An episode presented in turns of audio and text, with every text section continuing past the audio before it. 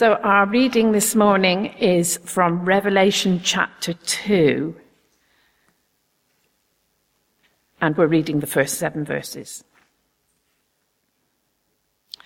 To the angel of the church in Ephesus, write These are the words of him who holds the seven stars in his right hand and walks among the seven golden lampstands. I know your deeds, your hard work and your perseverance. I know that you cannot tolerate wicked people, that you have tested those who claim to be apostles but are not and have found them false. You have persevered and have endured hardships for my name and you have not grown weary. Yet I hold this against you. You have forsaken the love you had at first. Consider how far you've fallen. Repent and do the things that you did at first. If you do not repent, I will come to you and remove your lampstand from its place. But you have this in your favor. You hate the practices of the Nicolaitans, which I also hate. Whoever has ears, let him hear what the Spirit says to the churches to the one who is victorious. I will give the right to eat from the tree of life, which is the paradise of God. This is the word of the Lord. The gospel reading is taken from Matthew's Gospel, chapter 9, verses 9 to 13, and can be found on page 973 of the Church Bibles. There was a rich man who was dressed in purple and fine linen and lived in luxury every day. At his gate was laid a beggar named Lazarus, covered with sores and longing to eat what fell from the rich man's table. Even the dogs came and licked his sores. The time came when the beggar died, and the angels carried him to Abraham's side. The rich man also died and was buried. In Hades, where he was in torment, he looked up and saw Abraham far away with Lazarus by his side. So he called to him, Father Abraham, have pity on me and send Lazarus to dip the tip of his finger in cool water, in water and cool my tongue, because I'm in agony in this fire. But Abraham replied, Son, remember that in your lifetime you received your good things, while Lazarus, Lazarus received bad things. But now he is comforted here and you are in agony. And besides all this, between us and you, a great chasm has been set in place, so that those who want to go from here to you cannot, nor can anyone cross over from there to us. He answered, Then I beg you, Father, send Lazarus to my family, for I have five brothers. Let him warn them so that they will not also come to this place of torment. Abraham replied, They have Moses and the prophets. Let them listen to them. No, Father Abraham, he said, but if someone from the dead goes to them, they will repent. He said to him, If they do not listen to Moses and the prophets, they will not be convinced even if someone rises from the dead. This is the gospel of the Lord. Great. Well, thank you very much for having me once again. Um, it's wonderful to be here with you this morning. Um, do keep uh, open the, the, Bible reading, which is uh, printed on your service sheet, um, and you can find it on page 1234 of, uh, of the Bibles, uh, of the church Bibles. We're going to be referring to it as we go through uh, this morning. So let's pray.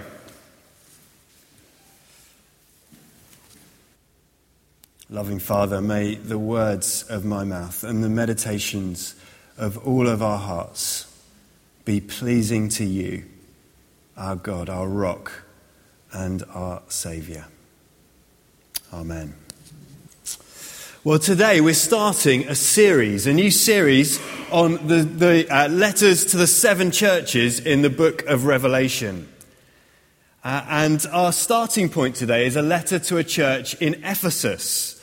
But before we dig into the letter, I just want to take a, st- a step back to think about a bit of the context. And for those of you that were here on Wednesday evening, I understand that you were looking at chapter 1 um, as, you, as you went through that. So we have here a revelation, a vision of Jesus given to John. And in verse 9 of chapter 1, John sets out his revelation, his vision.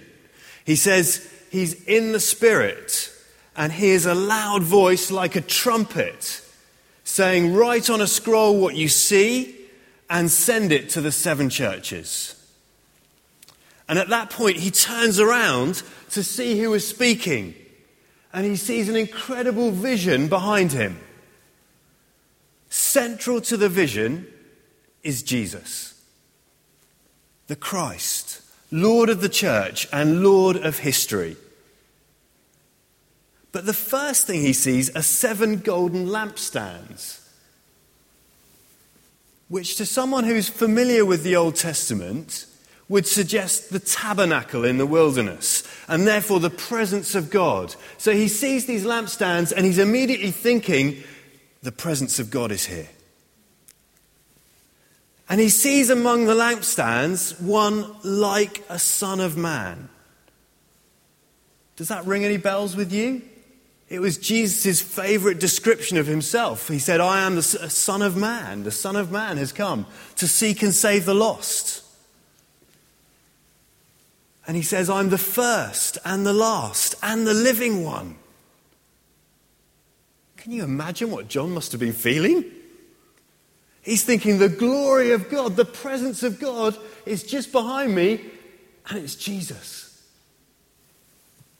He sees a vision of the Lord. But what about this letter itself that goes to, this, uh, to the angel of the church in Ephesus? Well, firstly, we know that the letter contains the words of the one who John has seen in the vision. It contains the words of Jesus. He's the one who, we're told earlier on, was holding the seven stars. That's the seven churches in his right hand. And who walks among those golden lampstands. Now, just in passing, just note that it doesn't mean that there were only seven churches at this time. There were many more, but these are the key churches in the cities in the area that were representative of the whole church. And in many ways, the messages of the letters to them continue to be representative of the churches today. So it's really relevant for us as we sit here to say, what is God saying to us as a church, not just St. Matt's, not just St. Matthew's, but more broadly to the church across the UK and across the world. So, our first letter then is to the angel of the church in Ephesus. Ephesus was the fourth largest city in the world at the time. It was a metropolis of Asia. It was on the coast between the great trade routes of Rome and the center, and the center of Asia. It was prosperous and conscious of political and religious prestige. Prestige because it had great sporting facilities. It would have been the place that would have been the obvious choice for the Olympic Games. They regularly held their sports games there. There was a massive, great temple to Artemis, the goddess of fertility. And devotion to Artemis was passionate. She ensured life and prosperity. Her temple was one of the seven wonders of the world, the largest building in the Greek world. And Jesus says to the church that's meeting in this amazing city, I know your deeds. Can you imagine if Jesus was to say that to St. Matthew's today? Because of the seven letters that are written to the churches, six of them contain that refrain I know your deeds. It sounds vaguely threatening, doesn't it? I know your deeds. I know where you live. But it's only threatening if we've got something to hide. It's actually a relief if we know that He knows us and understands us better than we do, our own situations, our successes and failures. I know your deeds. Not I know what you believe. Not I know how many services you come to. I know your deeds. It's not that salvation comes through deeds. We know that, don't we? Salvation comes through faith in Jesus. But for those who know Jesus, for the people of God, it seems that our deeds are paramount. And he goes on to commend three things in relation to their deeds. First of all, hard work. I know your deeds, your hard work. You see, church is not a club that we can just join with. It's not an additional extra in our lives. It's a relationship with Christ which demands constant obedience. And actually, sometimes that's hard work, isn't it? Of course, it's an amazing joy, but there's also a need to serve, to work hard for Him. And this Ephesian church has been doing just that. And Jesus says, I know your deeds, I know your hard work. Thanks. Secondly, he's saying, I know your perseverance. It's great to hear, isn't it, in an age that looks for everything to be instant. That's what we love about our microwaves. That's what we love about our TVs, that we can just get information instantaneously. We can get our coffee uh, warmed up nice and quickly. I was reviewing um, a CV for a job the other day for someone who'd been doing the same job for 20 years. And I was really quick to dismiss that CV in my head. Because I thought, oh, they've been doing the same job for 20 years. They're, they're obviously got no desire to move on, no desire to go anywhere. And somebody pointed out to me that actually this shows great perseverance, great loyalty, great commitment. The Ephesian church were commended for their perseverance, for seeing things through. We don't, like, we don't like the pain of sticking to the unglamorous task of service week in, week out, do we? Going for coffee with that person whom we struggle to strike up conversation with, or doing the gardens here. Whatever it is, when we struggle to stick at developing a discipline in prayer and in all the things we do, Jesus says, I love your perseverance. And the third thing that he commends is a refusal to tolerate false teachers. In verse 6, he says, What you hate, I hate. It's clear that he approves of their testing and judging of those who've tried to distort Christianity. These were probably people who had, at one stage, had had authority to teach, advocates of Christian freedom, who'd perhaps reveled in Paul's message that said, It is for freedom that Christ has set you free. Free from all the demands of the moral code, such as Jewish law. Freedom, but without any radical change in lifestyle. Salvation for the soul, but it doesn't matter how you behave. That's not Christianity. And this group, the people that were called the Nicolaitans, ignored the truth of the gospel. Yes, we are free, but do not use your freedom to indulge the sinful nature. So it's right to test the teachings. I hope that's what you do when you get literature through the door or people knocking on the door from other religions. Um, just because they mention the name Jesus, it doesn't mean that they're right.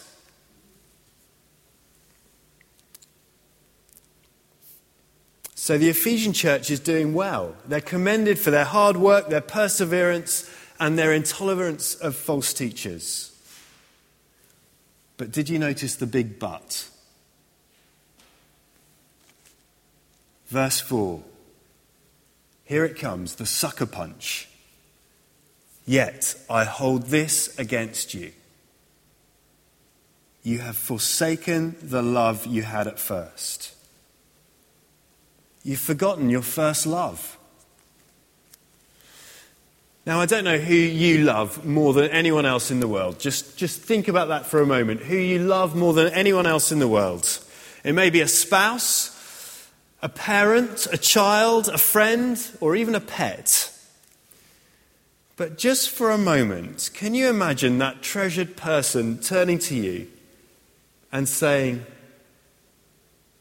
You've forgotten about me?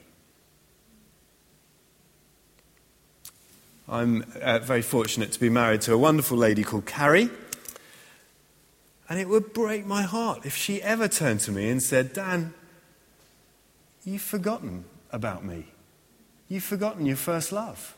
You've forgotten what it was when we were first uh, getting together, the excitement of it all. Or what happens if one of my boys turned around and said, Dad, you don't love me as you used to love me? Wouldn't you be heartbroken? And that's what Jesus is saying to this church. In their search and their quest to defend the truth, they'd forgotten what it was to love. See, passion for truth is dangerous unless it's wedded to a Christ like love. So it's a scary thought, isn't it? Where is our love? because it's on that that the survival and the growth of our church depends. Recovery of love is not an optional extra for this church in Ephesus. It's integral to its future. Look at verse 5. If you do not repent, I will come to you and remove your lampstand from its place. I will take the presence of God away from this church. You see, failure is possible. Now, there's a scary thought. Christ promises to build his church. He doesn't promise to build the Church of England. He doesn't promise to build St. Matthew's. He promises to build his church. The reality in Ephesus is that this first lampstand was removed. Today, both the church and the city have completely vanished. Now, that's a sober warning, isn't it? That a local church can so completely cease to live in a Christian way that it ceases to become a church of Christ. It becomes an empty shell where his presence, even though it might be wonderfully taught, is unrecognizable. So, if we're a loveless church, holding too strongly to truth without love, then let's remind ourselves of Paul's words to the Corinthians. He says, If I have prophetic powers and understand all mysteries and knowledge, and if I have all faith so as to remove mountains, but have not love, I am nothing. But there is great news because love can rise again. It's not too late for us if we're in the position of the Ephesian church. We can recover our love. We can remember our first love again. And actually, a great place to do that, if you want to understand how, is to go into the book of the Ephesians, the letter of the Ephesians. Because in that letter that Paul wrote is a great description of how we can recover love. We're utterly dependent on Christ's love for us. Remember the height from which you've fallen. Ephesians 2 says, You were dead in your transgressions and sins in which you used to live. But because of his great love for us, God, who is rich in mercy, made us alive with Christ. Our security depends on Christ's love. And we're expected to love all God's people regardless of who they are. And then further on in Ephesians, it talks about love being a quality that we receive from God and which flows through us as we ask Him to change us. And he says that we're to make every effort to keep the unity of the Spirit through the bond of peace. So, how do we practice love? How do you, as a congregation, practice love? Love for those who live in this community love for the hurting and lost. Well, I was just looking through your notices, and there are great ways that you do that. The Macmillan Coffee Morning, showing love for others. The Alpha Course, showing love because you want to share the truth of your faith with those that don't know Him. The pastoral care that you undertake. Even what's happening across the way in Kids' Church is an expression of your love, of the love of Jesus that's in you that you are sharing with others. And look at what happens in verse 7 to those who overcome, to those who regain their first love. Well, there's a promise of eternal life. And he uses a picture from the Garden of Eden in Genesis, the tree of life, which is a paradise of God. John has seen this amazing vision of Christ in a robe to his feet with a golden sash, with head and hair white like wool and eyes like blazing fire. The living one who holds the keys of death, at whose feet he fell down as if he was dead. And now he hears this message to the church in Ephesus, and he's reminded, first and foremost, of the importance of love. And it's a theme that appears again and again in his letters. Tradition has it that John himself was a bishop in Ephesus at one time. And he used to preach a, very simple sermon at the end of his time there. It was a sermon that had just one sentence. And you may be wishing that I'd taken a lead from him. But a sermon of just one sentence. And the sentence was this Little children, love one another. It's that that the Ephesian church is needing to hear. It's that that Jesus' church in this country, here in Reading, and perhaps even here at St. Matt's, need to hear. Little children, love one another. Amen.